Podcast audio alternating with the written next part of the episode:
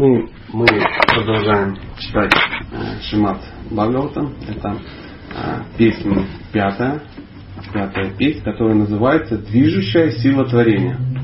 И э, первая глава, которая называется «Деяния Махараджи Приявраты». Э, текст, дословный перевод и комментарий. Сейчас мы прочитаем. Э, ну, я напоминаю, что э, текст здесь... Э, немножко необычный, он, ну, ну, с моей точки зрения, вообще прозой написан. Возможно, я просто ничего не понимаю, возможно, он как-то поется, но вот, простите, что есть, то, то есть. Это м- ну, достаточно, достаточно сложно и буквально, чтобы... Расскажу м- м- маленькую историю, просто такая маленькая ремарочка. Однажды э, в пятой главе, пять восемнадцать восемнадцать, это э, пять два, я нарвался на один стих, который написан приблизительно так, только в три раза еще длиннее. Я прочитал перевод, перевод был ровно на, ну, на весь лист. И прочитав его, я вдруг подумал, что я очень хочу выучить этот стих. Ну, знаете, в безумии иногда можно такое захотеть. Я начал учить, я его три месяца учил. Каждый день повторял по много раз. Звучал там «Ом храм хрим хрум, ом намо бхагавате вас». И там «Ру-ру-ру хриша кеша». И такой длинный-длинный-длинный бесконечный. Я его выучил с переводом, и меня так радовало это. И когда-то я сдавал тест на инициацию.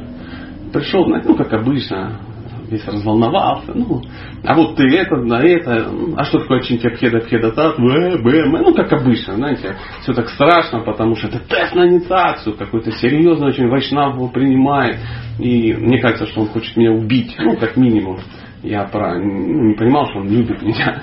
И он несколько раз говорил: ну, ты, может, в следующий раз придешь. Ну, я говорю: нет, пожалуйста. Я понимал, если меня сейчас он, ну, отправит, я умру. Ну, и потом говорит: ну, Ну, вот написано, надо прочитать как стих какой-то про, ну, там, там о Кришне. Я говорю: я знаю один стих, он давай я. Ом храм хрим хрум ом намо бхагавате Кришне кеше. Я сейчас уже и не повторю его, ну, посмотрите, пять восемнадцать восемнадцать, если вам будет интересно. Да ты с этого начал, брат, ты что? Это же это решает все вопросы, конечно. Ну, я такой думаю: боже, ну что ж я так думаю. И вот когда пятую главу, ну, пятую песню открываю, я всегда вспоминаю, ну, эту детскую вот эту историю. Простите за мои мемуары, поэтому это чтобы оправдать, ну, отсутствие текста у нас. Значит, звучит это так. Сатаптрататрагананатала удуппати ива виманава липхияну падхаммамара паритхаир абхихуджая манна патхипатхича варутхаша сидхаганхарва сатья-чарана муниханахиупа гияммано гандхамадана дроним авабхасаян упасасарапа. Знаете, в чем проблема? Я вчерашний текст прочитал. Представляете? Я думаю, что-то хорошо идет. Переворачиваем. Текст номер девять. Простите, вайшнавы. Продолжим. Продолжим вас терзать. Извините. Татахава энам деварши хамсаяненна питарам бхагаватам хиранья гарбхам упалабхамана сахасаиватхая радханенасага пита путрабхям авахитха джарим упататхе. Ух!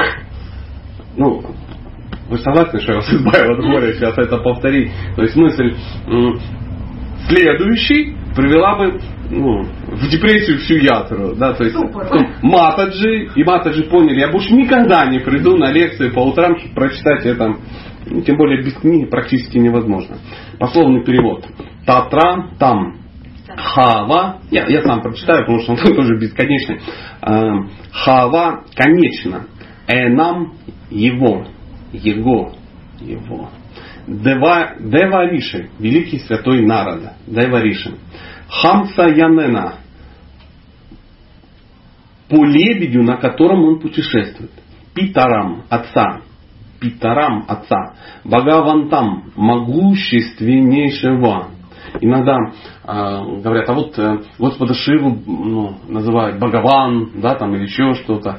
Э, э, Бхагавантам могущественнейшим. Иногда могут Бхагаваном назвать, ну, просто кто могущественнее, чем ты. Знаете, для, для хомяка директор металлургического завода бог. Ну вот, вот приблизительно так. Хиранья Гарбха, Господа Брахма, Хиранья Гарбха, Упалабхаманам, узнавший, Сахаса Эва, сразу же, Утхая, став, Адхамена, с тем, что предназначалось для поклонения. Саха вместе, Питта Путрабхем, с Приявратой и его отцой Сваямбунуманом, Авахитта Анджалихи, почтительно сложивший ладони, Упатавтхе, поклонился. Перевод и комментарий Шрилы Прабхупады. Господь Брахма, отец Нарада Муни, верховный повелитель вселенной. Увидев огромного лебедя, Нарада понял, что это прибыл Господь Брахма, и сразу поднялся ему навстречу. Сваямбунаману и его сын Прияврата, до этого внимавшие Нараде, тоже встали. Сложив ладони, они благоговейно приветствовали Господа Брахму и начали совершать обряд поклонения ему. Комментарий. Как уже говорилось, Господа Брахму сопровождали другие полубоги, а нес его гигантский лебедь. Увидев этого лебедя, Нарада Муни понял, что с ним пожаловал его отец, Господь Брахма, которого еще называют Хиранья Гарбха. Нарада, Сваямбунаману и его сын Прияврата тут же встали, чтобы приветствовать Господа Брахму и оказать ему подобающие почести. Какой интересный стих. Помните, мы вчера немножко тут об этикете говорили. Чувствуете этикет м, серьезных людей? То есть они пытаются друг друга что делать? Радовать и прославлять. А не по-другому. Скажем так, не по-другому. Я сразу прочитаю десятый текст. Комментарий закончился. Буквально четыре строчки. Нам, чтобы информации набрать, мы же должны когда-то будем прочитать эту чудесную песню. Где-то лет пятнадцать уходит, чтобы весь Бхагаватам в храме прочитать. Я помню, когда-то в Днепропетровском храме Бхагаватам закончился. Ну, то есть закончили, и возникло страшное волнение, что делать? С первой начинать? Ведь если мы сейчас начнем с первой, то потом там десять три, например, это же через следующие пятнадцать лет только прочитаем. И какое-то время просили кого-то, там переводили, да, ну, знаете, что думали, может быть, за нами успеют би би ти выпускать книги, не успели, сейчас вот уже, ну, уже опять третья песня, ну, пошла, пошла, пошла. Но на самом деле разницы нету. Помните, мы вчера говорили, что Бхагаватам, он как леденец, с какой стороны не лизни, ну, круто. Это ж не значит, что если в храме десятую песню, ну, ты через пятнадцать лет можешь услышать, что ты ее не можешь просто сам прочитать, правда же? Поэтому ну, следующий стих десятый. Нарада Муни, царевич Прияврата и Сваямбунаману встретили Господа Брахму, как предписывают веды.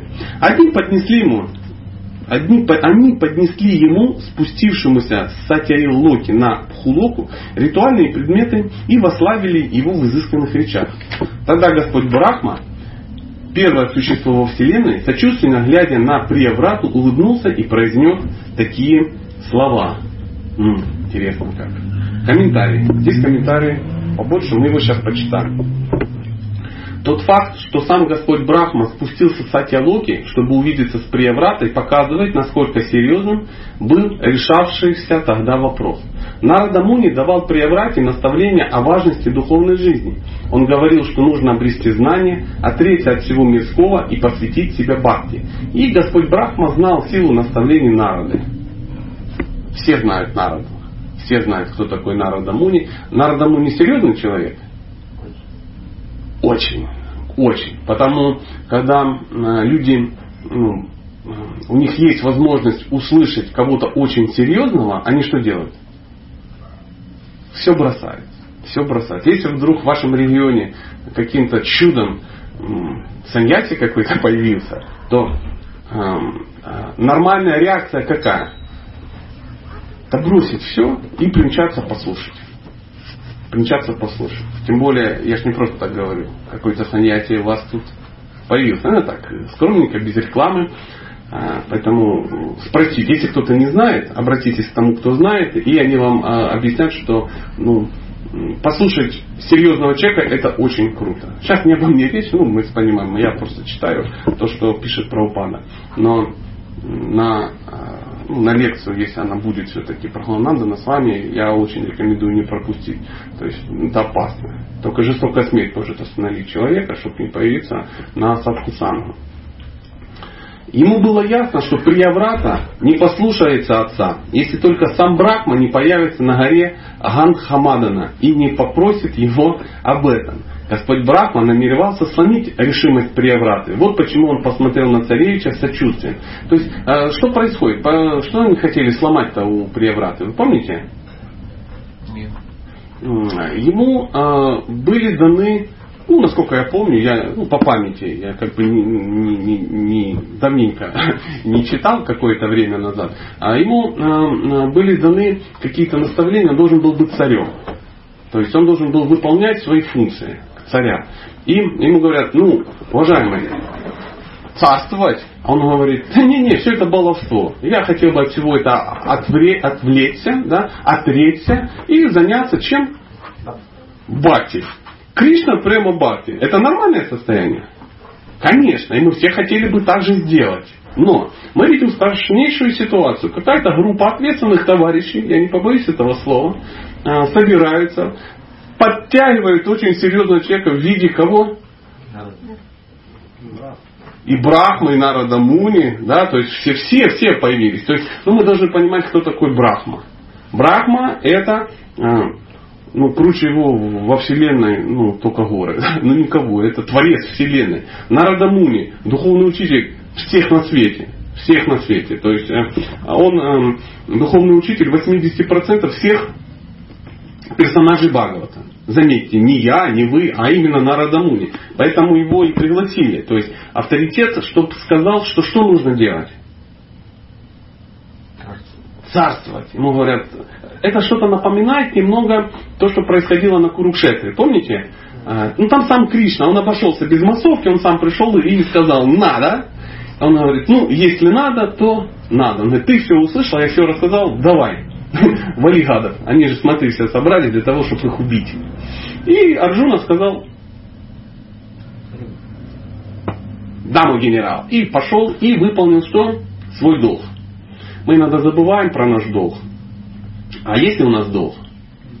Есть. А как определить, что нам мы должны выполнять еще материальный долг? Есть определенные, ну, определенные правила, определенный тест. То есть вот, вот я сижу, и мне говорят, Сатья, ты должен сейчас от всего отречься и полностью посвятить себя чистому, беспримесному служению Богу. Я говорю, классно, я хочу. Кто хочет?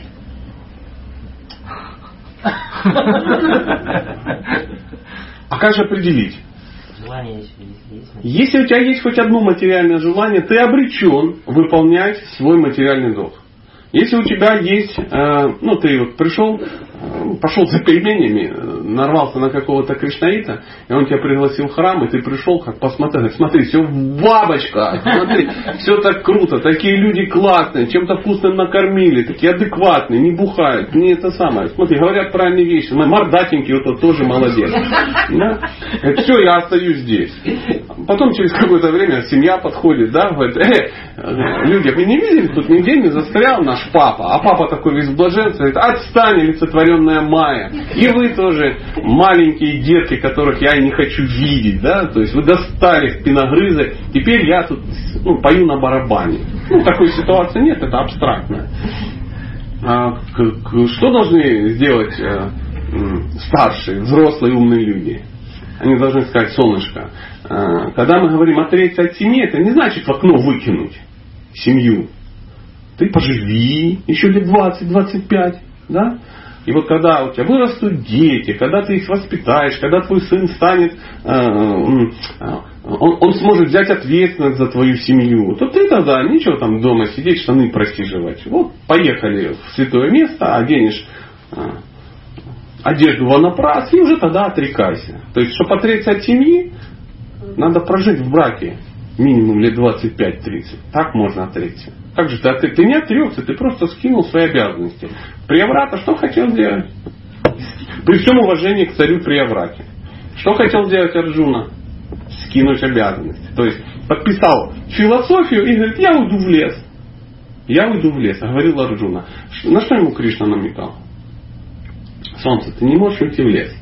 Ты кшатри. Позор. Позор тебе будет. Но он на позор не повелся. Он, он говорит, ну ничего страшного, я переживу. Буду в лесу сидеть. И... Но, но аргументы, которые приводит Кришна, они убийственны. Он говорит, ну ты же кшатри. Ты не можешь по-другому.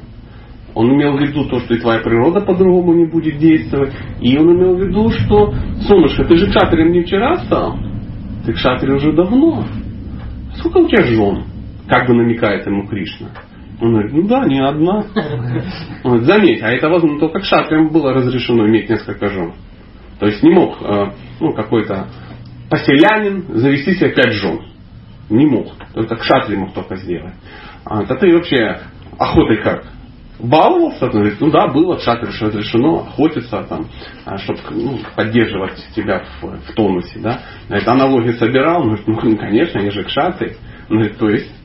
То есть ты э, проплаты получил, а когда начались военные действия, ты хочешь в лес. Ты не чувствуешь какой-то подвох. А кто должен воевать? Кто должен воевать? Ну давай сейчас народное ополчение, там, Матхуры, Вриндавана, там еще там, с Варшаны подойдут какие-то поселяне с косами, да, и будут защищать свои дома, там, ну, от каких-то агрессоров. Это же ненормально, это должны делать кшатрии. Кто-то был еще на поле Курукшетры, кроме кшатриев? Ну, пару браминов, типа Дроны и его сына. Но это такие были брамины, знаешь, не вот это. Ну, худенькие в коротеньких гамчах такие сидят и манточки повторяют. Дрона был не таким браманом. Дрона был каким браманом? С большим краплением кшатрия. Он был учителем воинского искусства. И сын его тоже был, ну, Ашватхама, да, если я не ошибаюсь. Он тоже был, ну, непрост. Непрост. И там не было других. Там все были только воины. Там пришли мужчины решать вопрос. А решать вопрос будем. И то же самое сейчас под, а, собирают всех и говорят, ты же царь, ты должен выполнить свой долг. Выполни свой долг, и когда выполнишь, тогда уходи. Зачем нам эта история описана? Намекали. На что-то намекает. Не я. Я просто провел параллель. Имейте в виду. Как только возникнет желание выкинуть в окно телевизор, жену, собаку, диван, все на свете, и предаться чему-то, да, сразу раз, надо посмотреть, где-то мой ребенок, я не такой, да, я воспитан. Абсолютно правильно. Как только возникнет это желание, это говорит о том, что э, что-то в голове бушует неправильное. Это называется лжеотречение. Отречься надо? Надо. Сначала надо выполнить долг и отречься не от самого процесса, а от... Да. Если ты домохозяин, построй дом, посади деревья, нарожай себе детей, э, сделай счастливой свою жену. Все выросли, и ты сидишь такой, у тебя дом, гараж, машина, абрикосы, дети. А ты говоришь, Харе Кришна, папе шестьдесят, папа поехал во Вриндаван петь барабан. И все говорят... О, отрекся. А не так, что два года пожил, говорит, достала меня эта дура, я извиняюсь за санскрит, надо отрекаться. И куда-то выдвинулся. Смотришь, та уже отстала, а тут вокруг еще куча матаджей, тоже в саря.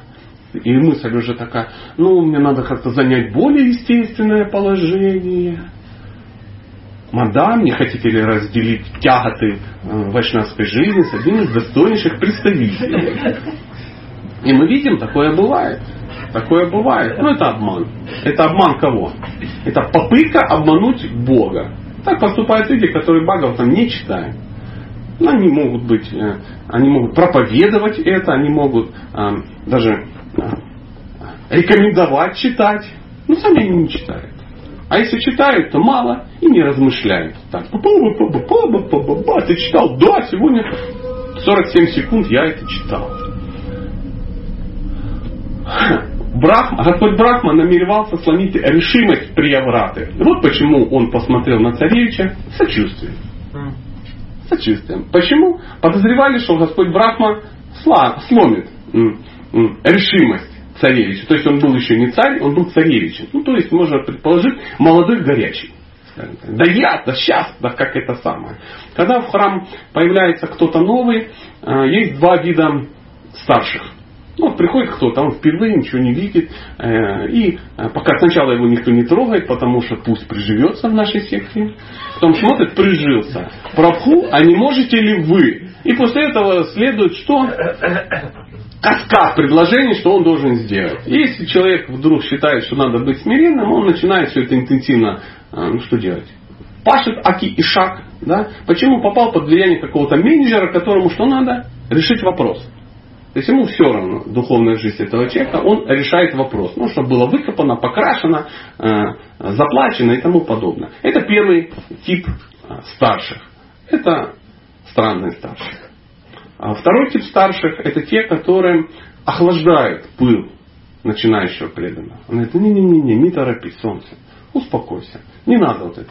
Ты нам тут не нужен пахать, потому что у нас не стометровка, у нас марафон. Мы здесь до конца жизни. Наша задача так распределить свои силы, чтобы добежать. Что ты рванул на сорок два километра, как на стометровку? Ты же сдохнешь через неделю.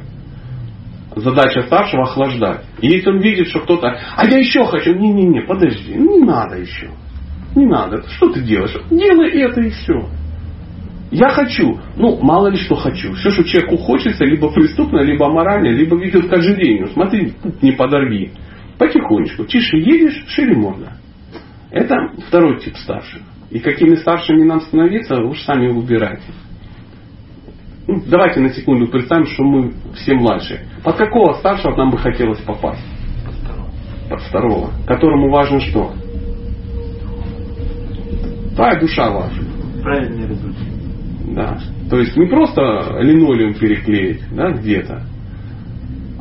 А потом, когда этот человек куда-то пропал, ну и бог с ним. Линолеум переклеим. Линолеум-то переклеим. Ну, велика Россия. Солдат еще бабу нарожает, понимаете? Говаривал кто? Меньшиков. На Полтаву, по-моему, какая-то была это самая. И стоит Петр, и стоит Меньшиков. Он говорит: блин, столько солдатов ложится, говорит. Он говорит: не парься, государь, велика Россия, бабы еще нарожают.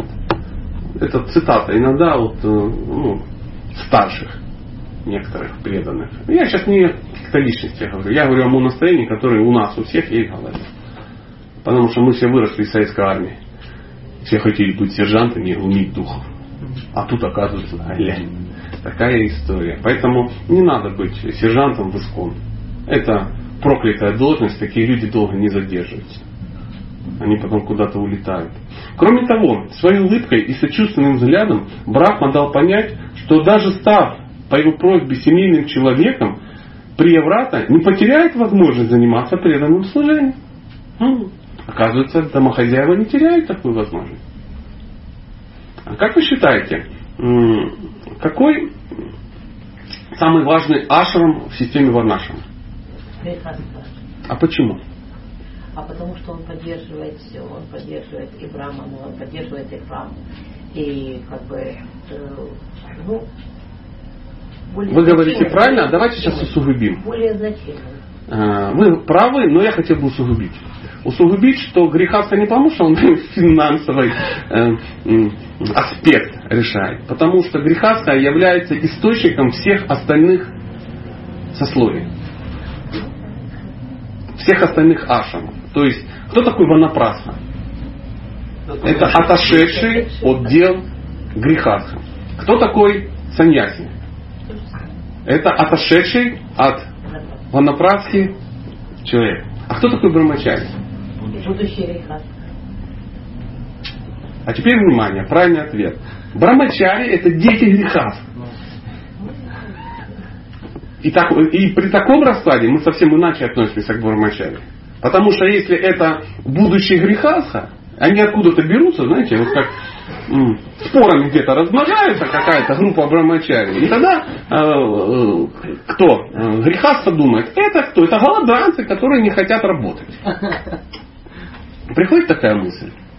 Приходит. Особенно если сидит, ничего не делает, тут в барабан стучит, песни поет. А копать непонятно кто. Но когда это твои дети, когда ты знаешь, что он вырос и пришел в храм, это брахмачари, ты совсем иначе относишься. Просто мы еще молодая организация, и нам м- обществом, не знаю это слово организация, общество. Мы молодое общество, и пока у нас брамачари это, ну, это, ну, это вот, ну, то, что есть, да, это, это будущие э, грехатки, как мы говорим. Но когда это станут нашими детьми, отношения изменятся, правда же? Как вы будете относиться к своему сыну, который живет в храме? Как мать? Как вы будете относиться ко всем брамачари, которые живут в храме? Вот это молодые сейчас, знаете, вот по храмам бегают, сейчас бхактапрологам, там, ну, там, в Днепропетровске приходишь, они такие, ну, с кокосами на голове, знаете, у них шишки начали расти, они так торчат, называется кокос. А это они такие, такие смешные. Шишки, говорим, такие. И как к ним относятся? Ну, с любовью. Ну, понимает, ой, смотри, какой активный. Ой, молодец, молодец. Ай, молодец, ай, молодец. Смотри, опять побежал, опять побежал. Но ты так уже не побежишь, а он что-то бегает. Улыбка какая-то, такие, знаете, щечки такие румяные. И все говорят, Господи, а мо- моего когда уже надо сдать туда, да? Он давно хочет.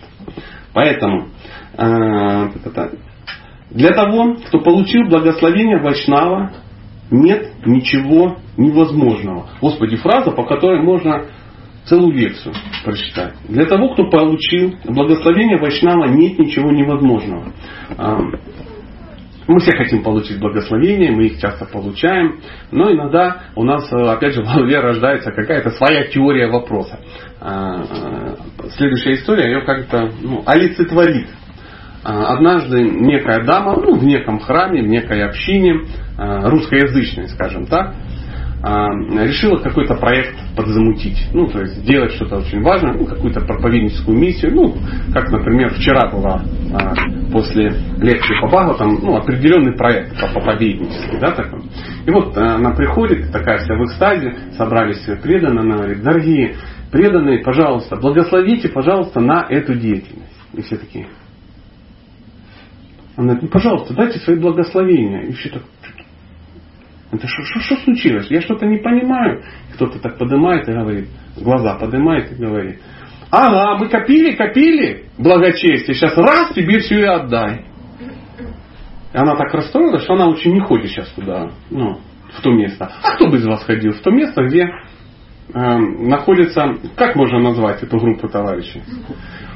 Они не скупцы, они странные, они невежественные неофиты. Невежественные, которые вообще не понимают основ. Им кажется, что благословение это... Ну, вот они, если дадут благословение, у них дети начнут голодать. Потому что они не читают литературу, они не знают э, духовных правил. Благословение, чем больше ты отдаешь, тем больше остается. Закон духовного мира. Чем больше ты отдал, тем больше у тебя осталось. Закон духовного мира. Жадность, лекарство... Нет, бедность, лекарство от жадности. О, да ладно. По идее, все должны были сказать, боже, как хорошо, возникла, ну, возможность что-то отдать. А мы такие, м-м. Почему материалисты? А материалисты считают, что в этом мире всем всего не хватит. Почему всех много, а всего мало? Если у кого-то что-то есть, это наверняка он забрал мое. Если кто-то что-то делает, это наверняка занял мое место. Слышали фразы? Меня лишили преданного служения. О, у меня отобрали служение. Ну, можно служение отобрать у человека? Нет. Нет. А что можно отобрать? Должность. Должность. Можно отобрать что еще? Почесть. Почести. Славу. Славу. А, доступ к корыту, из которого можно при возможности хлебнуть малеха. Да так? Одну ноздрю закрытую. Ой, отлично, отлично. Надо же, поволокло. Кришна обо мне заботится. Ну, из общественного корыта все хотят, да? Чуть-чуть хлебнуть. А, доступ к закромам. Каким-то, да, ну и так далее. Это да, это можно забрать. А возможность служить Кришне забрать нельзя. Почему? Потому что все, о чем мы говорили, это материально, а то, что нельзя забрать, оно есть духовное. Вот и вся разница. Очень простая. Для того, кто получил благословение Вайшнава, нет ничего невозможного. В Бхакти Расамрита Синху это называется крипаситхи. Человек может достичь совершенства, просто получив благословение возвышенного преданного. Как правило, чтобы достичь духовного совершенства и обрести освобождение, необходимо выполнять предписания шастр. Однако многие достигли совершенства просто по благословению духовного учителя или другого возвышенного вайшнава. Это наш метод. Мы поем, да? Надо удовлетворить духовного учителя. Что значит удовлетворить духовного учителя? Тапочки ему поднести вовремя? Нет, конечно. Тем более, если ты духовного учителя видишь раз в год, а, и он там где-то в толпе учеников. Кто, кто, он, он да, о, Данда, все, ушел. Ты, о, я его увидел. Как ты благословение от него получишь? Люди пытаются они получить таким образом благословение, чтобы удовлетворить. Там, Махарадж, я здесь, я здесь, там, бомбардировать его какими-то письмами, да, там, какими-то отчетами, очень важными, непонятными, но тем не менее. Однажды, ну, иногда безумные какие-то вещи происходят. В одном храме я встречался с какой-то женщиной, там на территории храма, она пришла, ну, по какому-то вопросу. Я захожу и вижу, что как-то их там больше, этих женщин.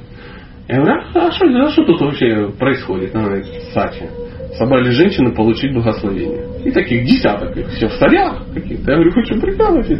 Вы ничего не перепутали? Она говорит, нет, дай благословение. Ну, я человек мерзкий, вы заметили, да? Я говорю, хорошо, пойдемте. Все сели на лавку. Я говорю, а на что вам надо благословение? Они такие, ах! Я говорю, вы хотите благословение, даже не понимаю на что. Вы подумайте, для, для чего? Они на, по ходу, ну, по ходу начинают ну, придумывать что-то такое. Ну, в общем, в итоге пришли, что всем надо благословение, удачно выйти замуж. А, говорю, ладно, ахалай-махалай, всем вам ваше благословение.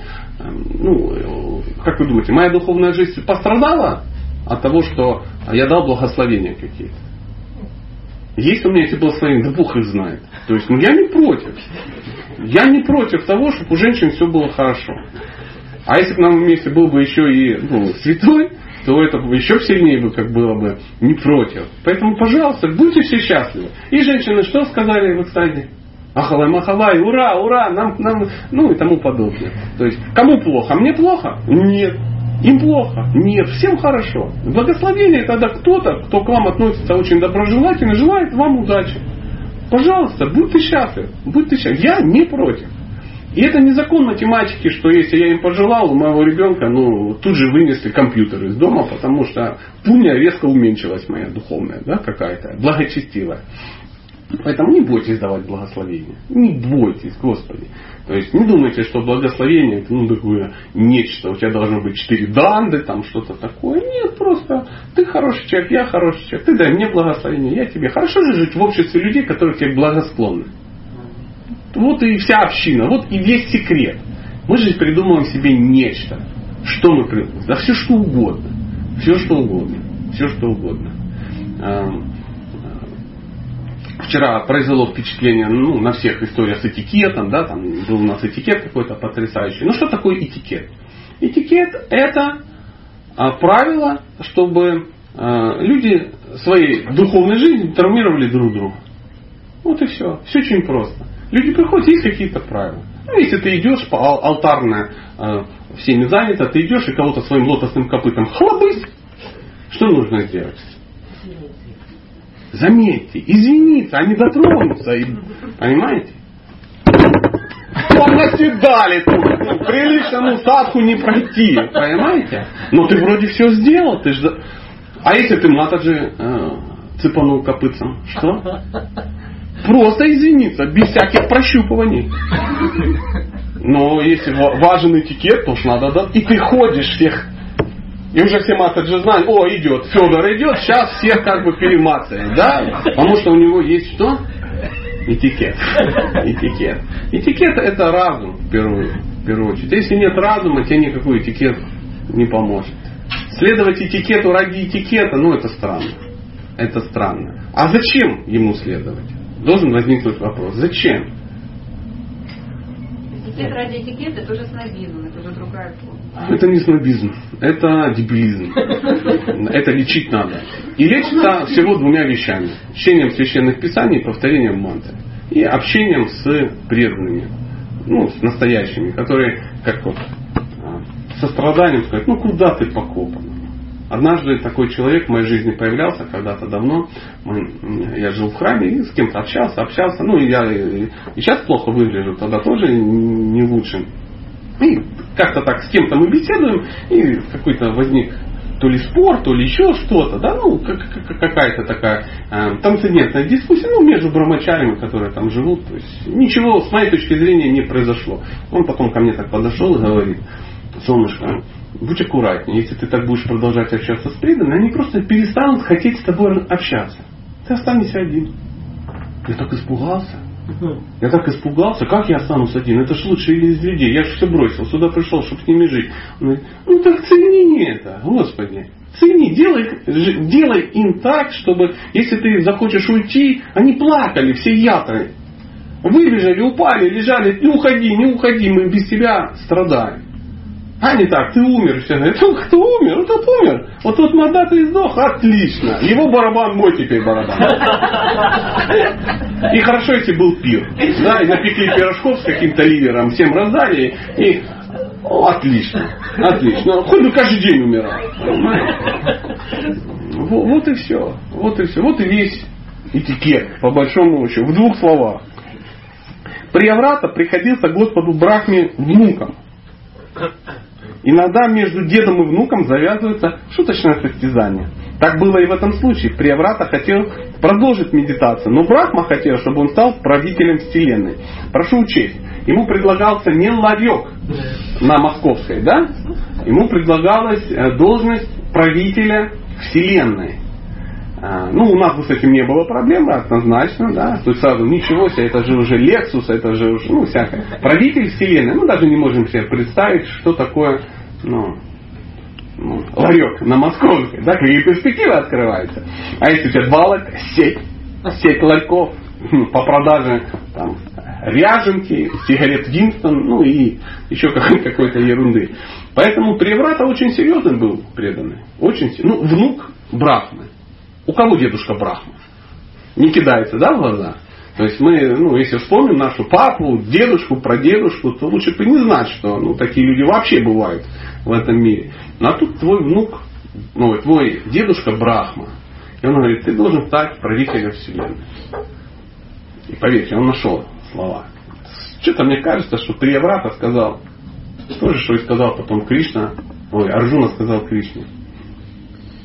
С любовью, глядя на Прияврату и улыбаясь ему, Господь Брахма как бы говорил, дорогой Прияврата, ты решил, что никогда не будешь вести семейную жизнь. Но мне придется переубедить тебя. Интересно, да, какой стих? Заметьте, я не для того, чтобы сейчас наделать домохозяев из бармачарев. Ради Бога, не подумайте. Мы же не готовились, она же у вас тут лежала, эта книга, да?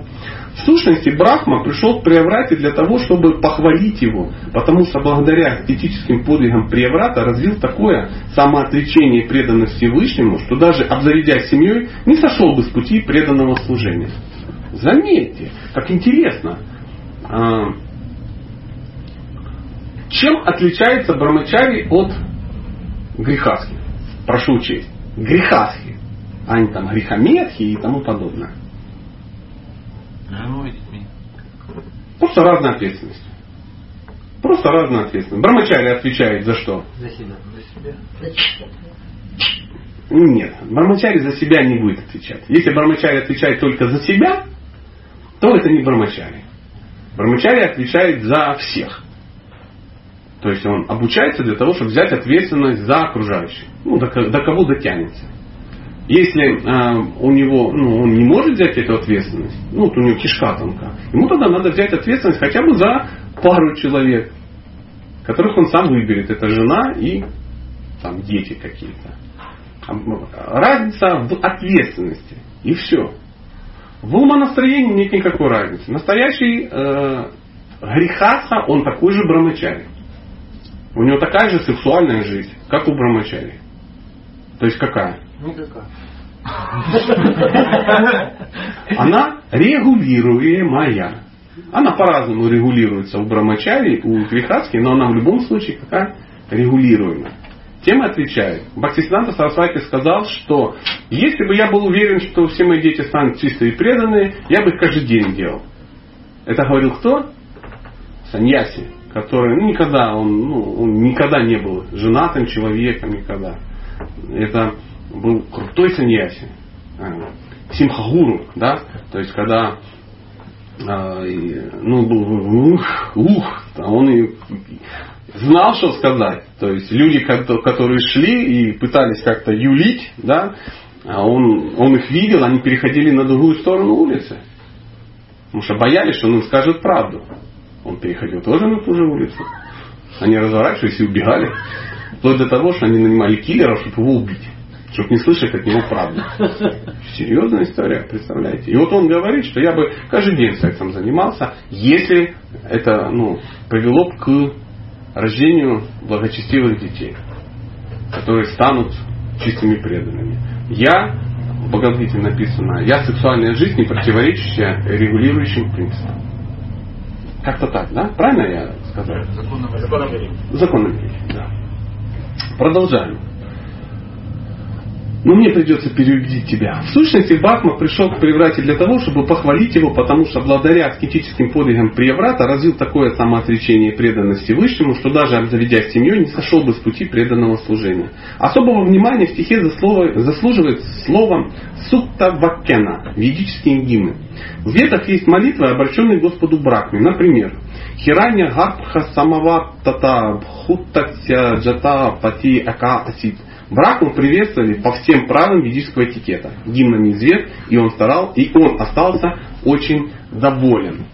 Эм, каков этикет при встрече с серьезными возвышенными живыми существами? Да. Ведь Бхагаватам, вы читали эти, ну, для нас достаточно скучные истории, как встретились полубоги с э, Вишну. Да, вот они пошли там на берег Причинного океана там, или Молочного океана, я уж не помню. Они увидели Вишну. Они его даже не увидели, что они сделали? Они пошли вместе с Брахмой, Брахма его увидел, а они что сделали? Они его не видели. Они его не видели, ну, ну не дано им видеть. Но э, было ли так, что Брахма пришел, поклонился, начал возносить гимн, а все остальные что сделали?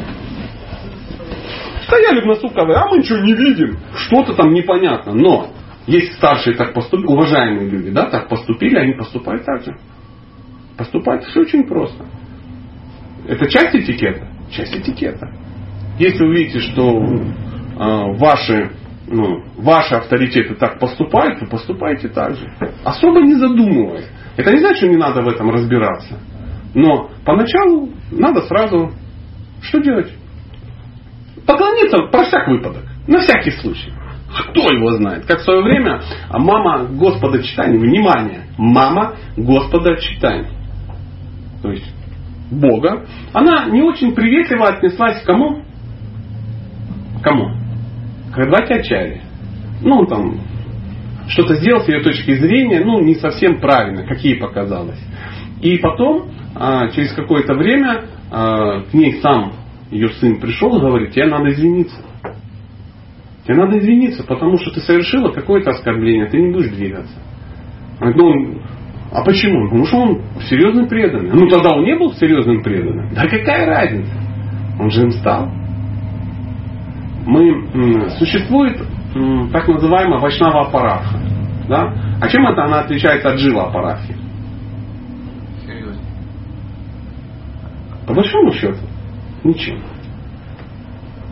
По большому счету ничем. Нам кажется, что джива парадха, ну это так.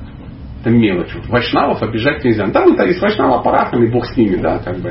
Не особо церемонимся. А джив мы просто э, можем распнуть. Почему? Ну, по качану, потому что мы проповедуем. Вообще, прикинь. И кадыши не знают, что такое. Чеснок едят. Фу на них, фу. Все ва, все ва. Я лично их асфальтом там закатаю, чтобы они оттуда не вылазили. Это и сострадание. Ахимса. ахимса. Это ахимса. Это ахимса. Нету никакой разницы. Потому что теория вопроса такова, что все дживы должны стать кем? Преданными. То есть ты кандидатов в преданных оскорбляешь. Какая разница? Никакой разницы. Поэтому ахимса это... Жить так и вести свою духовную жизнь так, чтобы не причинять другим живым существам беспокойства. Никаким. Ни преданным, ни мухам, ни тараканам, ни скинхендам. Ну, неважно, кто нам в голову мне пришел. Никого. Ты должен так вести жизнь, чтобы никого не цеплять.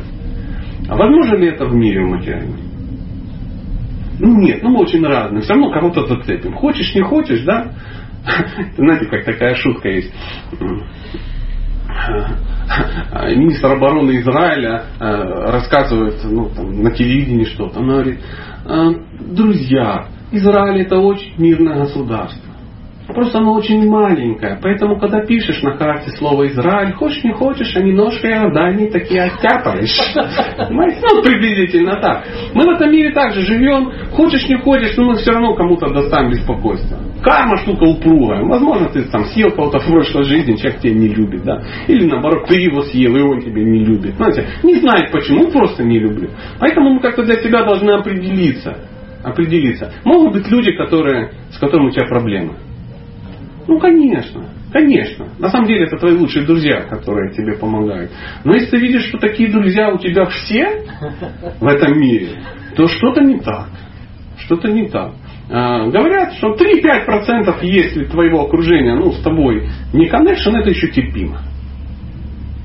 То есть у кого нет врагов, это святые, это Санатана Госвами. Хотя, видишь, кто-то взял Харидаса Такура, обидел, а кто-то нанимал киллера для Бхактисиддханта Сарасвати. Почему он это делал?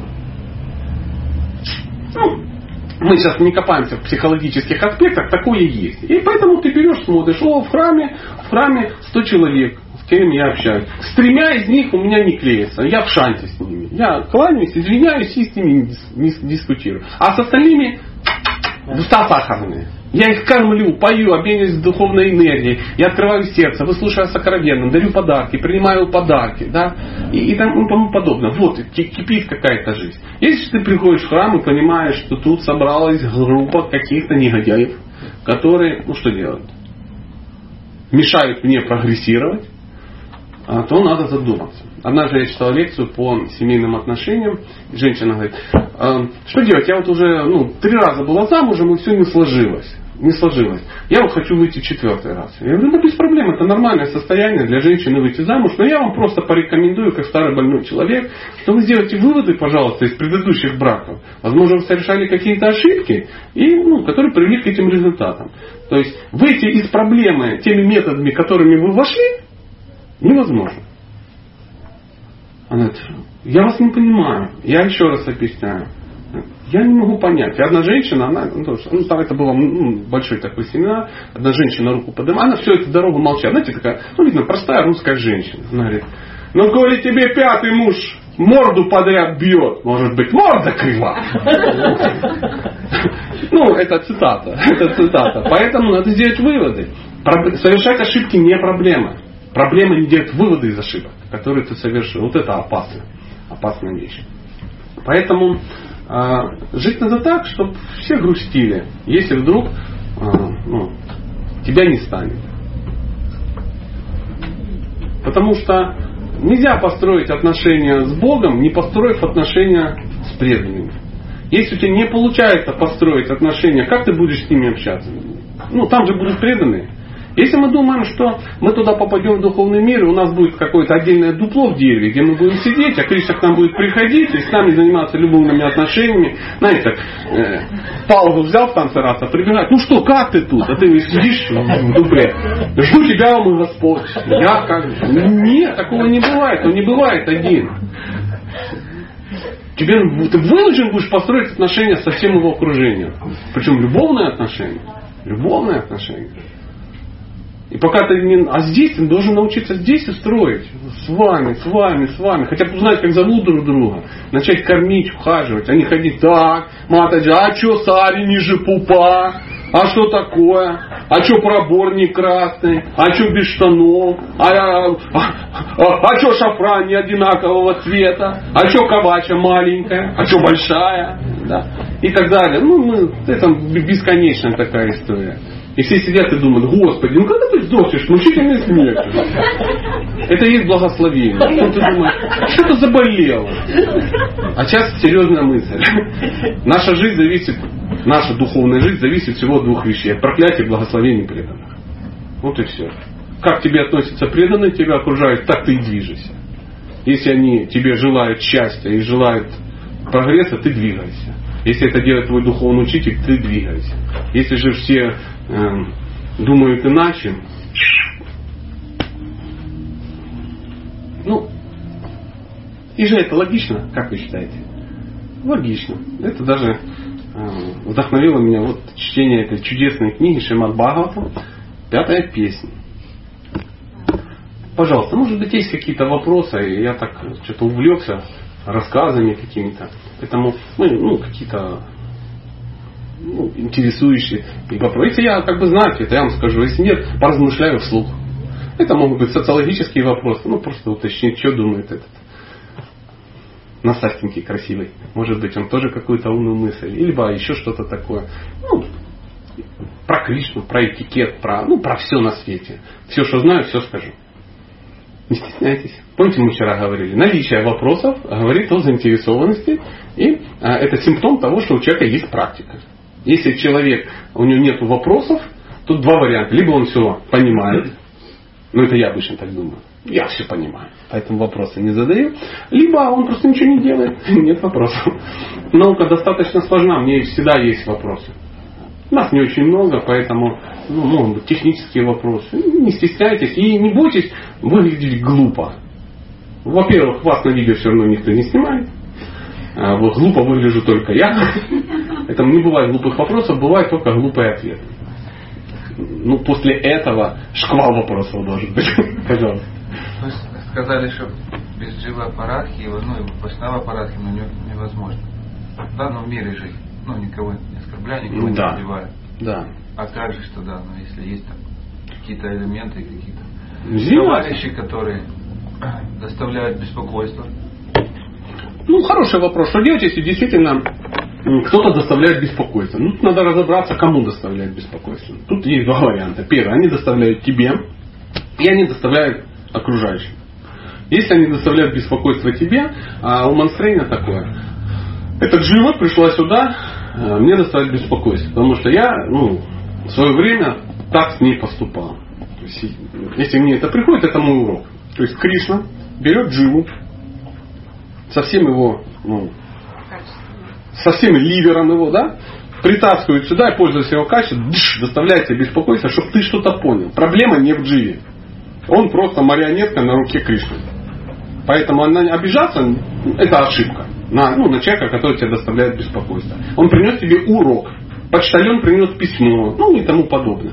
То есть, и ты должен понимать, о, я должен взять какие-то выводы. Если как бы сердце не такое чисто, что упасть и сказать, о, спасибо, может быть и не надо. Но шанту никто не отменял. Оп, дистанцировался и все. Другое дело, если это доставляет беспокойство кому-то. Например, окружающим. Да, ты видишь, что ну, кто-то, ну вот Андрей, например, давайте возьмем его, ну, безобидный человек, но вдруг он доставляет беспокойство. Ну что делать? Ну ходит там, матаджи хлопает ниже талии. Ну, почему-то это его видение такое, он строит отношения.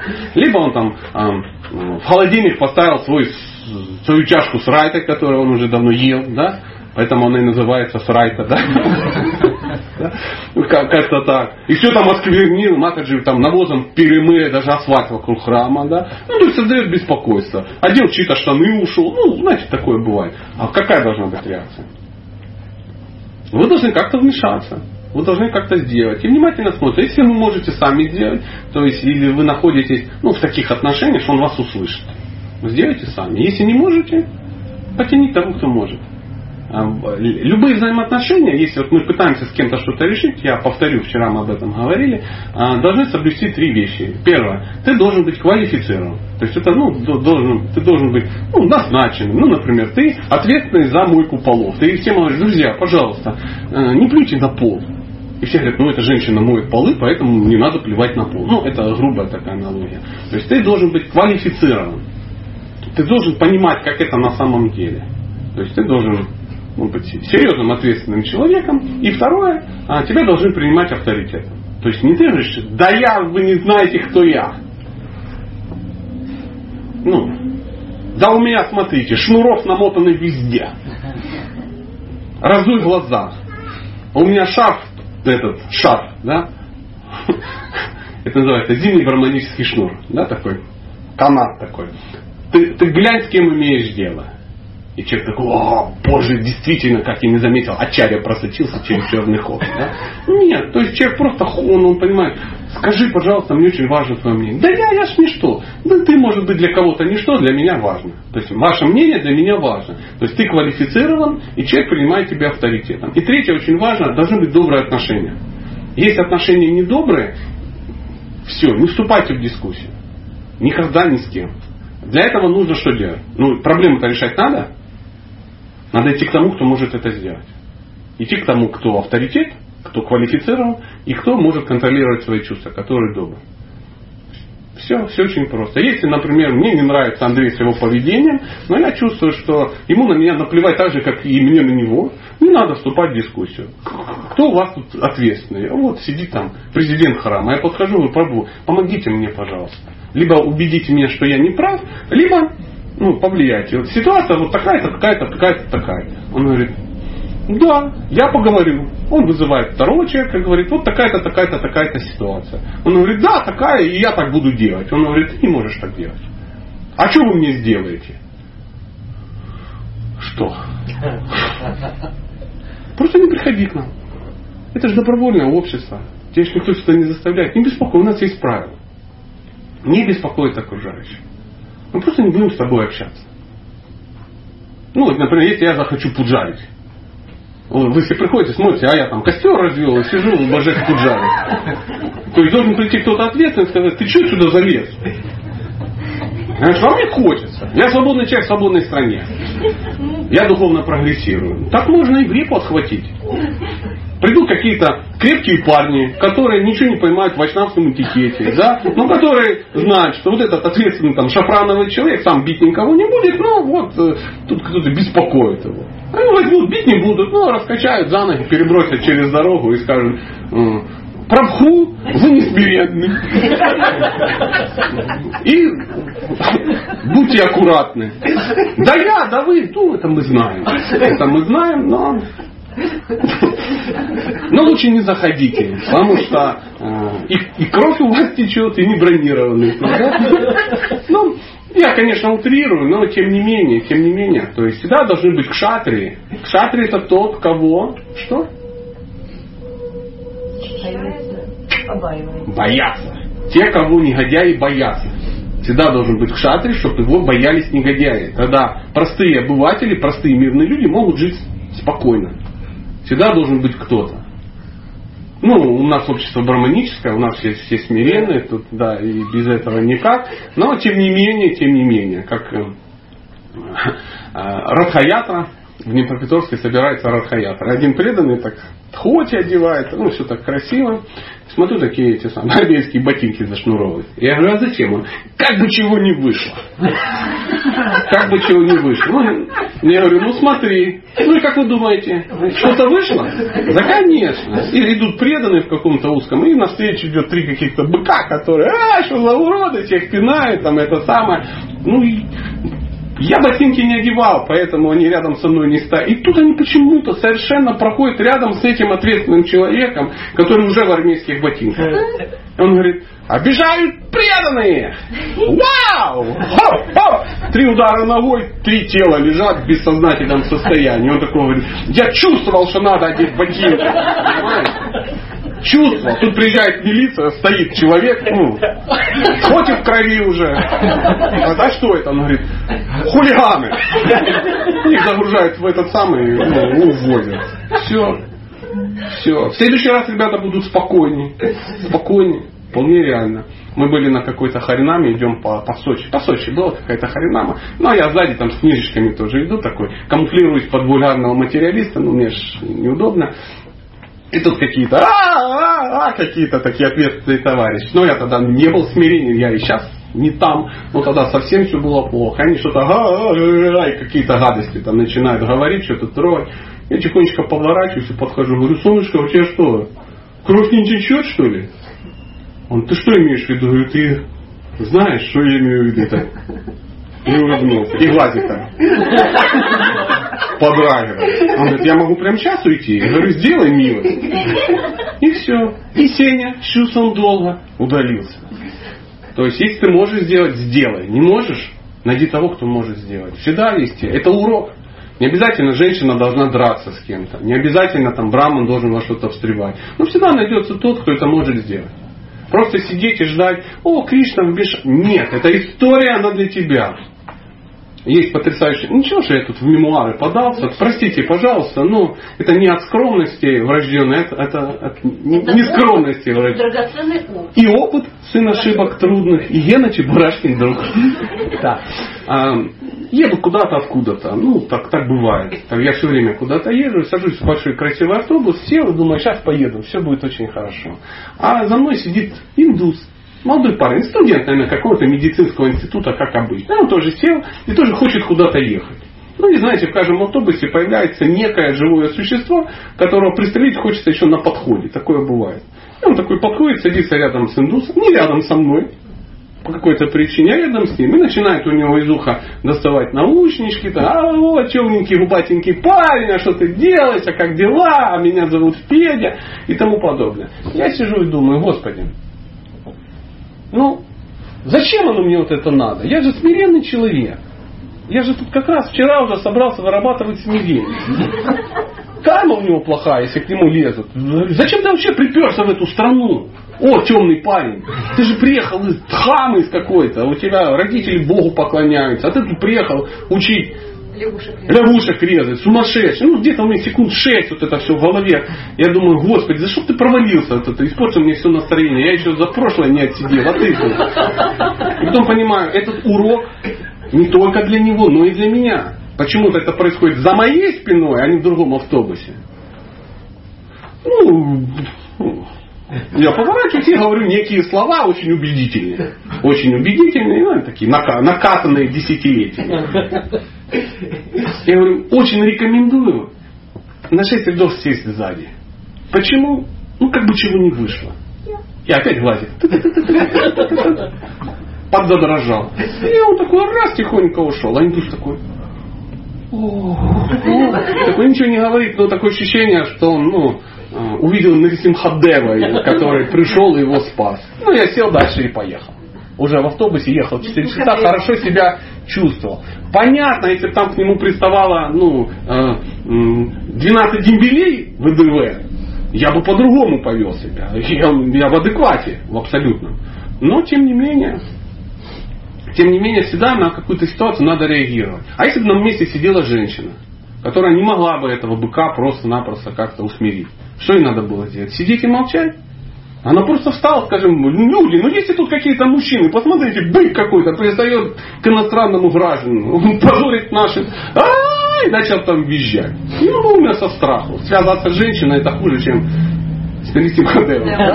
То есть в нашей жизни всегда есть какие-то уроки. Они будут в храме, они будут на улице. Это уроки, чтобы мы могли, по-другому скажу, проблемы в нашей жизни приходят не для того, чтобы мы их решили, для того, чтобы мы в них себя достойно повели. Иногда решение проблемы может быть недостойным методом. И мы думаем, о, проблема надо решить. Нет, надо проблему не решить, а повести себя достойно. Потому что проблема – это не карма, которая тебе пришла, тем более мы же преданные, какие, какие-никакие. Это пришел урок, ты должен на него правильно среагировать.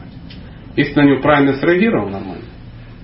Нормально. Как один э, проповедник, э, Чайтанья Прабху, он же Нарушение Шерслан, знаете такого, он летел откуда-то куда-то на, ну, на чем-то, да. И он стоит в аэропорту, и все садятся, подходит в очередь, он дает, ему возвращают, говорят, вы не летите. Он говорит, почему? Поломался большой самолет, мы как бы пересадили всех в маленький самолет, и улетают те, кто не местные. А вы не летите, вы местные. Он взял паспорт, он говорит, ну, наверное, карма. Говорит, я, говорит, стою шесть минут, думаю и понимаю, что от меня зависит сейчас, ну, там четыреста человек собрались, да, то есть какое-то мероприятие. И, а я тут играю в смирение. Он назад подходит и говорит, не, так не пойдет. Почему не пойдет? А да покачину. И устраивает э, легкую показательную борьбу дзюдо в регионе русско-японской войны. И все так забегали, все так засуетились, и нашли какой-то самолет, который полетит другой, долетел быстрее, по прямой и так далее и тому подобное. Нам иногда кажется, что бездействие это круто. Но Бхагавад-гита разбирает, что такое действие в бездействии, бездействие в действии. Это очень сложно разобраться. Потому Арджуна запутался. И Кришна ему дал вот этот расклад. Что ты должен делать, а что ты не должен делать. Поэтому мы всегда должны разобраться, что мы должны делать, а что делать не должны. Где-то надо не действовать. Ну, например, если ты хочешь съесть жареного рапана, тут можно просто ну, победить всех бездействием, просто не делай этого. Или ты, например, хочешь сказать какую-то гадость какому-то преданному, потому что он ее заслужил. Можно воздержаться. Или ты хочешь объяснить своей жене, что она ну, неадекватна. Это основная мысль мужчины, который сталкивается с женщиной. А почему, знаете? Потому что мужчина по отношению к женщине тоже неадекватен. Это разные формы жизни. Нормально, что она, она неадекватна ему. Но она по-своему очень права. Лучше промолчать. То есть иногда терпение — это единственный способ общения с идиотами. Просто надо ну, просто потерпеть. Тут бездействие. А иногда где-то важно действие. То есть Арджуна не смог не действовать. И не то, что он не смог. Ему Кришна не разрешил. Вперед, солнышко, вперед. И Арджуна чем прославился? Своей тягой к Ахимсе? Да. Нет, нет. А его Кришна сразу предупреждал. Люди будут смеяться над тобой. Если бы Арджуна отказался, до сих пор бы вспоминали. Была история, ему Бог рассказывал, а он тут строил из себя а, брамина. Хотя он им не был. И он попал бы в историю, ну, как какой-то лузер или неудачник. Но он поступил правильно. Он взял и выполнил свой долг. Пока у нас есть хоть одно материальное желание, мы вынуждены выполнять свой долг. Потому что это план Бога. Ну, пожалуйста. Правильно ли я понял, что важно э, знать свою природу для того, чтобы правильно повести себя? Ну, ну хотелось бы, это идеальный вариант. Кшатри должен заступиться. Ну, да, да. да. А в наше время, я так понимаю, что иногда мы можем перепутать по невежеству. Да, что такое иногда? Мы живем в время, где каждый хочет иметь почет брахмана, власть кшатрия, деньги вайши и ответственность шуда. Вот при этом раскладе мы можем все перепутать. Конечно, теперь определить. Моя природа, то есть я должен... Как как Мне очень нравится цитата Высоцкого из э, песни из кинофильма «Баллада о доблестном жителе Айвена». «Книжные дети» называется. Там звучит. И если путь прорубает соским мечом, ты соленые слезы на уст намотал. Если в жарком бою отличил, что почем, значит, нужные книги ты в детстве читал. Читать надо. Просто читать. Для чего нужны книги? Для того, чтобы понимать, что, как, чего. Как поступали э, реализованные люди в экстремальных ситуациях. Вот, пожалуйста. Как они... Ты читаешь и понимаешь, вот это так, это так, это так. Не так, как поступал там, я не знаю, Вася. Ну, тоже, да. Или как там, я не знаю, там, генерал какой-то, да. Там. Ну, неважно. То есть надо, надо читать правильные вещи. Надо читать правильные вещи. И читая священные писания, читая там Махабхарату, Шримад-Бхагаватам, ты обречен развить разум, чтобы сделать правильный выбор. Естественно, надо пробовать, надо решать. Надо общаться с теми, кто круче тебя, которые тебя подскажут. А на самом деле ты читаешь Бхагаватам и просто себя накладываешь. Почитай седьмую песню. Там все очень просто. Очень просто. Ты читаешь качество, и ты честно понимаешь. Если ты, что бы ты ни делал, у тебя все время добавленная стоимость получается. Понимаешь? Может быть, ты не такой, что и браман, как хотелось бы. Даже если тебя шнур толщиной впарить. Если там, опять же, ты весь зашнурованный, но ну, ты всегда решаешь вопрос силовым методом, ну ты, конечно, браман, но походу с каким-то серьезным вкраплением. Но еще проще, в наше время все шудра. Все шудры. Мы пока только имитируем, стараемся. Но мы можем кем-то стать. Сейчас, секундочку, я вижу по глазам, там еще не закрыта тема. Нормально.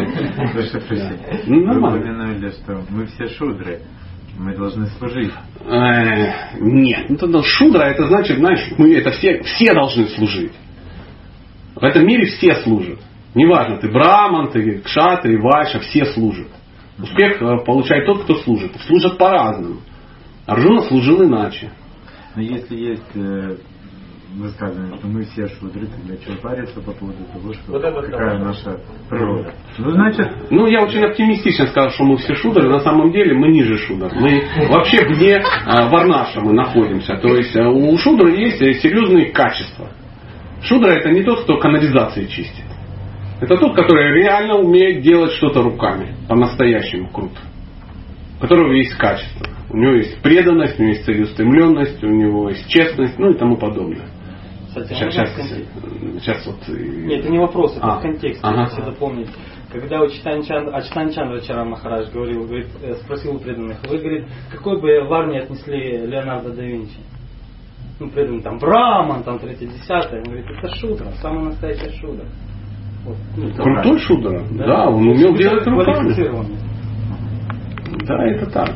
А кто такой кшатрий? Кшатрий — тот, у которого прокачано врожденное чувство э, справедливости, которое реально не может, ну, никого не защищать. Вот он ходит, смотрит, и если он видит несправедливость, он стрелет туда сразу же. Если же как бы он, ну, и он может это сделать. То есть он, ну, ну, ну, сейчас вот мы выходим на улицу, и там четыре гопника пинают женщину. Какая ваша реакция? Если ты прикидываешь, что их четыре, что они здоровы, что, скорее всего, они тебе проломят головы, что, скорее всего, твоя жена останется без кормильца, твои дети и тому подобное, то ты не кшатрий. Потому что кшатрий сначала туда влезет, и когда он выйдет из этой ситуации, он начнет думать. Понимаешь, спонтанно эти вещи происходят. Он говорит, о, руки-то помнят, руки-то помнят. А ты зачем влез? А как я мог не влезть? Несправедливость происходит. А если там из-за угла сам козел, ты спрятался, то, скорее всего, ты не, ну, не, не кшатрий. Кто такой Браман? Браман тот, который зависит от Бога. И все. Все очень просто. Он, он просто, он, это интеллектуал, который зависит от Бога. Говорит, а сколько стоит? А сколько хотите. Вчера женщина на курсах подходит и говорит, а можно диск за гривну купить у вас? Да это можно и вообще бесплатно взять. Ой, боже, такие дешевые диски. Пошла, взяла и, и думаете, я это сам проклял ее? Нет. Ну, зачем? Я же знаю, как экономика устроена вопроса. Я ничего не продаю. То есть я не назначаю добавленную стоимость. Поэтому почему? Хочу имитировать Брамана. Я слышал, что Браманы такие, у меня не получается. Как э, э, первый мой опыт э, распространения книг. Это опять же было... Э, в славном городе Сочи. Я понял, что надо распространять книги, что это круто, что надо себя поддерживать этим. Пришел в бухгалтерию, набрал книг, выписал накладную, наценил тридцать процентов, посчитал, сколько количество книг мне надо продать в день, в месяц, чтобы получить такую-то сумму и так далее. И пошел распространять книги. Ха-ха-ха. Меня с лаковым катком как раз пинали вообще просто. Просто. То есть мне объяснили, что я просто ничтожество, которое пытается нажиться на ком-то. А рядом стоял настоящий санкетанчик, который распространил все свои книги, потом все мои. Он стоял и говорил, ты знаешь, у меня в жизни так никогда не было. То есть он был уроком для меня, что так не распространяют книги. Ты почтальон.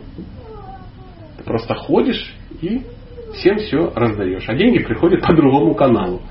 Если ты готов это сделать, то да. Мы едем на фестиваль Бхакти Сангама. Приезжаем, там, там десять тысяч человек. И никто не платит деньги фиксированные.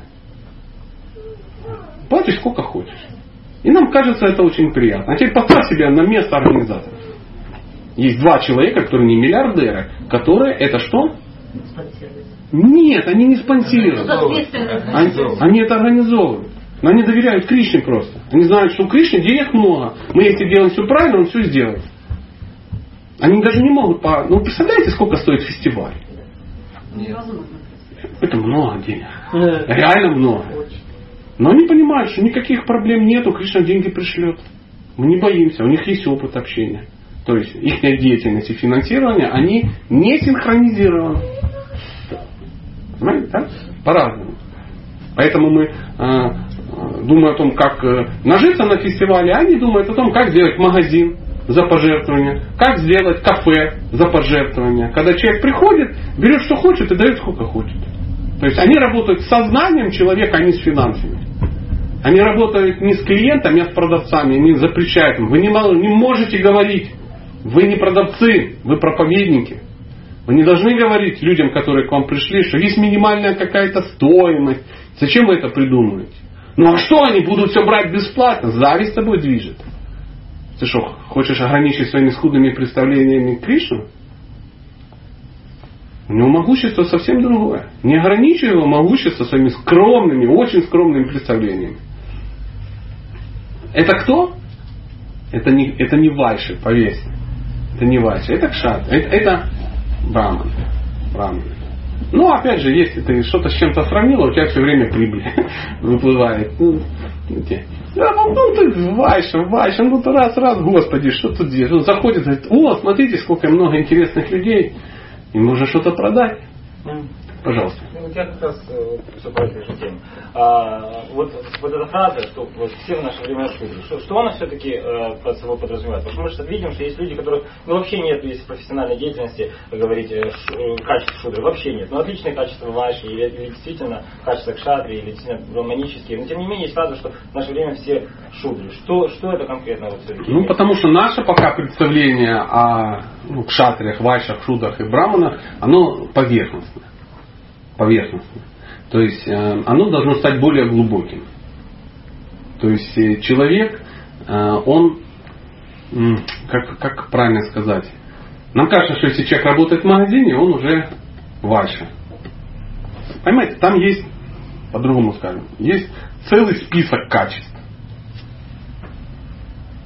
Целый список качеств. Если ты из двадцати качеств ну, обладаешь четырьмя, это лучше, чем вообще не обладать. Но это ты все равно не двадцать качеств. И, но если ты не обладаешь всеми качествами, то ты не можешь назваться ну, полноправным ну, представителем арийской культуры. То есть ты уже умеешь торговать, но ты еще не умеешь правильно их тратить. Значит, ты не вайша. Ты пока еще... Ну а если человек вообще ничего не может, допустим, делать руками, то есть он вообще не шудра, но, но при этом очень яркие, допустим, качества другой касты, очень яркие. Ну вот руками, то как, как вы можете... Я хочу спросить, в чем, в чем сейчас вот вопрос? Давайте разберемся, что это. Вот, вот, вот, вот очень часто звучит эта фраза «все в наше время шудры». И, естественно, сразу воспринимается это как профессиональная деятельность. Какая-то. Ну это действительно воспринимается. Профессиональная деятельность – это часть. То есть система Варнашама, она создана для духовного роста. Если человек, он в системе Варнашами находится, если он нашел свое предназначение, ну, например, он не, назов, не, раз, ну, не ввел туда духовную составляющую, он движется в ад. Понимаете?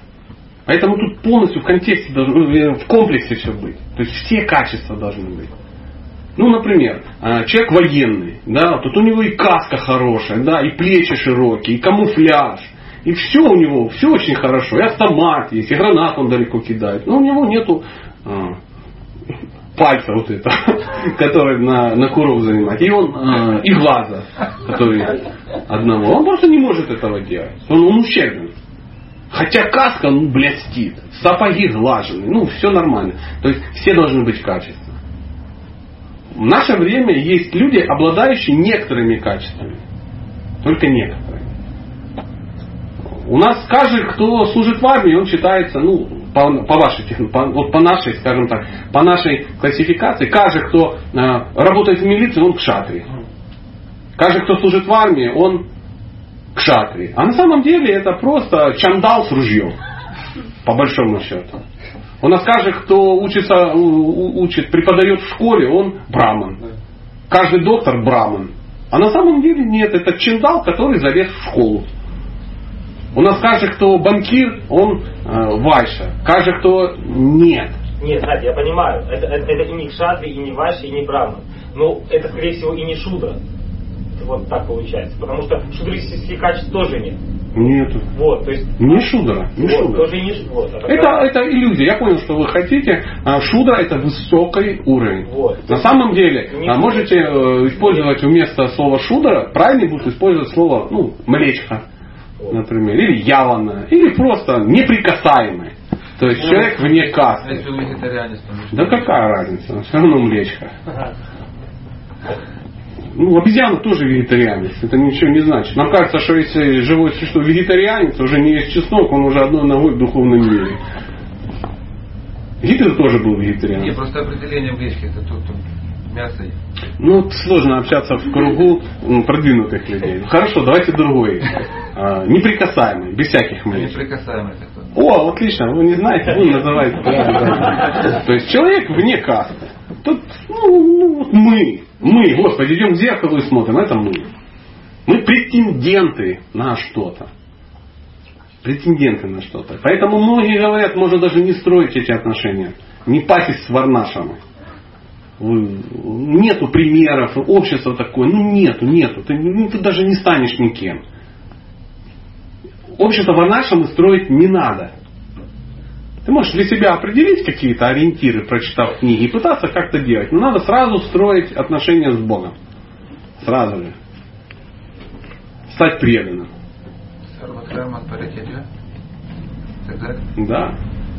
В читании Чаритабли, когда Раманандарай беседовал с Господом Чайтаньей, он говорит, скажи мне что-нибудь важное. Он говорит, варнашам. Он говорит, дальше. Все, и тема варнашам закрылась сразу. Так же? Я не вру, так в читании Чаритабли? Так. Потому что это классный этап, но дальше.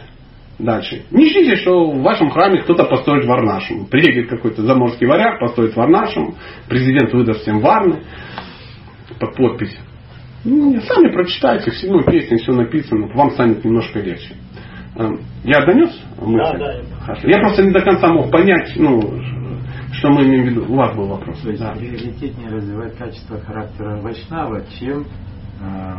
Хороший вопрос. Хороший вопрос, который мы думаем, что мы вот...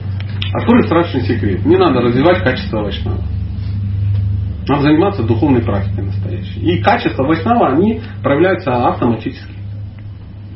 То есть вам не надо сидеть и говорить, сегодня я развиваю качество смирения. И если подойдет прабу Олег, который все время говорит, что я млечка, я смиренно промолчу. Нет, просто иди занимайся преданным служением, и ты станешь смиренным. По-настоящему смиренным. Это станет очевидно для всех в ятре, кроме тебя. Ты будешь думать, да какой я смиренный, вы даже не представляете, я урод уродом. Все говорят, ну-ну-ну. Ну-ну-ну. Вот это и есть смиренный. Когда ты не замечаешь. И ты станешь смелым, бесстрашным, ты станешь поэтичным. Надо просто заниматься преданным служением.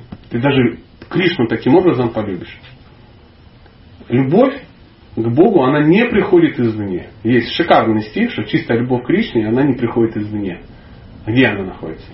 В сердце каждого живого существа. В результате слушания и повторения сердце очищается от грязи. И она становится для всех очевидной. То есть все качества, они очищают. Все вайшнавские качества, все и есть. Это же качество души. Это качество мужчины развивать надо. Их они развиваются. А качество души их не надо развивать, потому что у души эти качества есть. Надо стереть пыль с зеркала. Так же, да, это как-то называется? Пыль. Да. Зеркало нашего ума, там всякое такое. И душа, она, она, у нее все это есть. Это значит, что у нас душа без качеств. Такая пустая матрица, которую надо ну, закачать. Оно все есть. Все есть. Даже... Точно знаешь, кто ты в духовном мире. Ты просто не можешь воспользоваться пока этой информацией. Знаешь, вот есть компьютеры, а есть такие вот м- юзеры, как я, да, правильно, да, сказал? Ну, тут дерево деревом.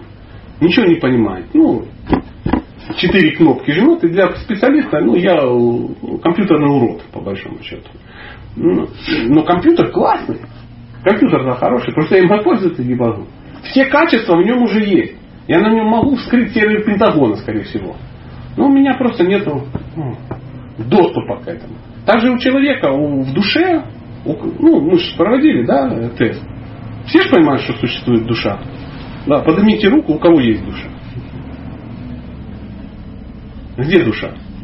Мы душа. Мы есть душа. У нас есть все качества души. Они ну, неотъемлемы. То есть все качества Кришны, ну, там, процентов семьдесят, да, ну у Дживы нет, пятьдесят, неважно, это все равно много, дело не в цифре. Они есть. Нам надо просто к ним научиться ну, добираться. Так же, как нам надо научиться долазить до ресурса компьютера, который у нас уже есть, но мы не можем пользоваться. Поэтому развивать качество, понимаете, вот я сижу перед компьютером и развиваю качество. Сейчас я стану умнее. И сейчас компьютер мне откроется. Да ничего. Общайся с тем, кто умеет делать, и все равно тебе придет потом. Тебя раз объяснил, как заходи. Две кнопки, там мир открылся какой-то. Это не слишком натянутая аналогия? Хорошо. Так что с качествами тормозите. Развивайте их там, по пункту писать. Сегодня я достиг двадцати шести качеств преданного. Качество поэтичность достигнуто мной на сорок семь процентов. Ну, это безумие. Да здравствует разум, да сгинет маразм. Пожалуйста. Что-то сегодня так хорошо пошло. Извините, пожалуйста.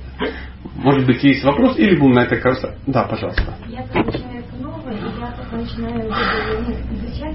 Мне... Что ж вы не сказали, я тут такие гадости наговорил. Вот. Меня очень интересует вопрос. Вы сами сказали, что тоже люди, которые э, например, с неприятностью выполняют свою роль. То есть они как марионетки, правильно? То есть и мы тоже являемся этими марионетками. Но теперь стоит вопрос передо мной. Вот, э, то, что я делаю по жизни, это я делаю сознательно сама или все-таки я делаю выбор? Я даже пришла сюда. Это мой выбор или это когда мной руководить, просто пришла?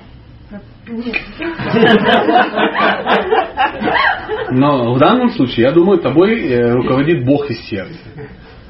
Он же зачем-то тебя подсказал сюда прийти. Какой рациональный выбор, какое рациональное зерно припереться в, в четверг в восемь утра в странное место?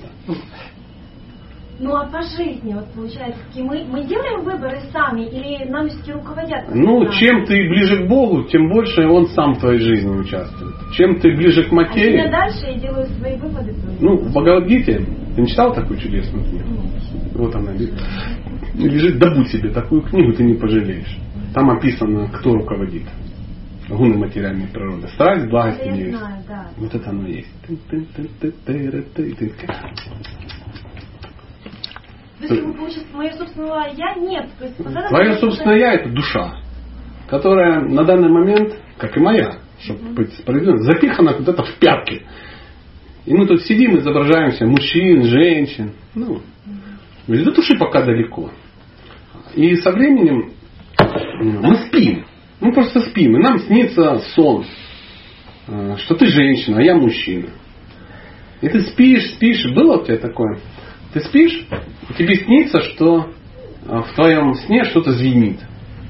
Да? Что-то, например, там звенит паровоз какой-то. Будильник. А это будильник на самом деле. Но он так интегрировался в сон. И ты так, ой, паровоз, ты чем просыпаешься, о, это будильник, будильник, будильник, будильник. Вот так же само Махамантра, которую повторяют преданные, это такой будильник из духовного мира. Харе Кришна, Харе Кришна, Кришна, Кришна, Харе Харе. Она из духовного мира. Мы ее пытаем, это как будильник, который, чтобы разбудить нас.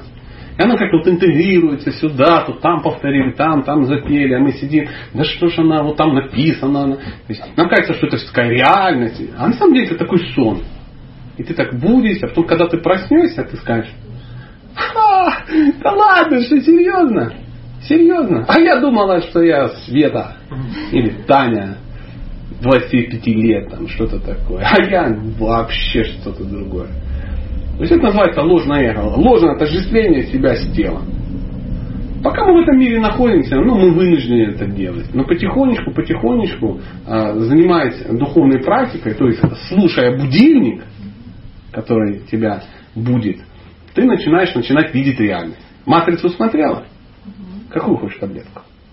Там тоже лысый дядька. Красненькую и синенькую. Вот выбери, какую тебе надо. То есть можно пойти и вернуться в, в три гуны материальной природы. И там вообще красотища. Но это счастье не приносит.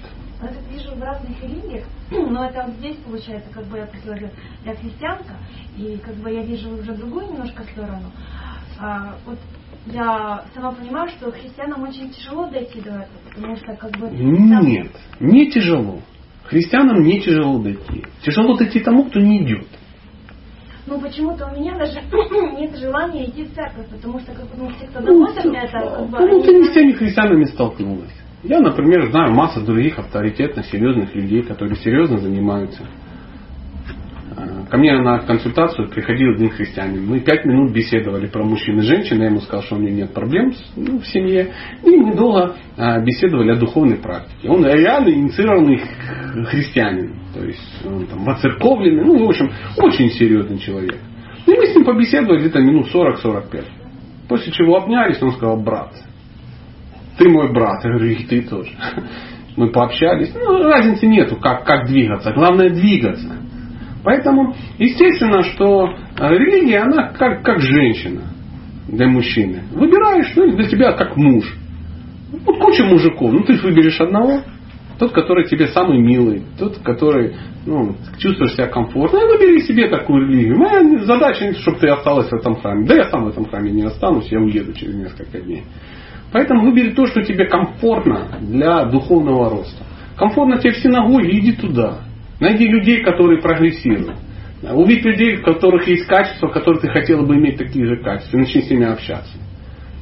Нравится тебе христианский храм, иди туда. Там есть же те люди, которые, ну, вдохновляют. Ну, не может быть, что их нет.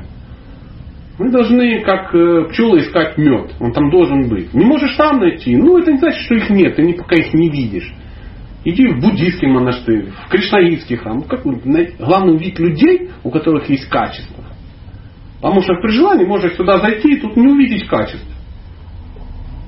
Мы все тому свидетели.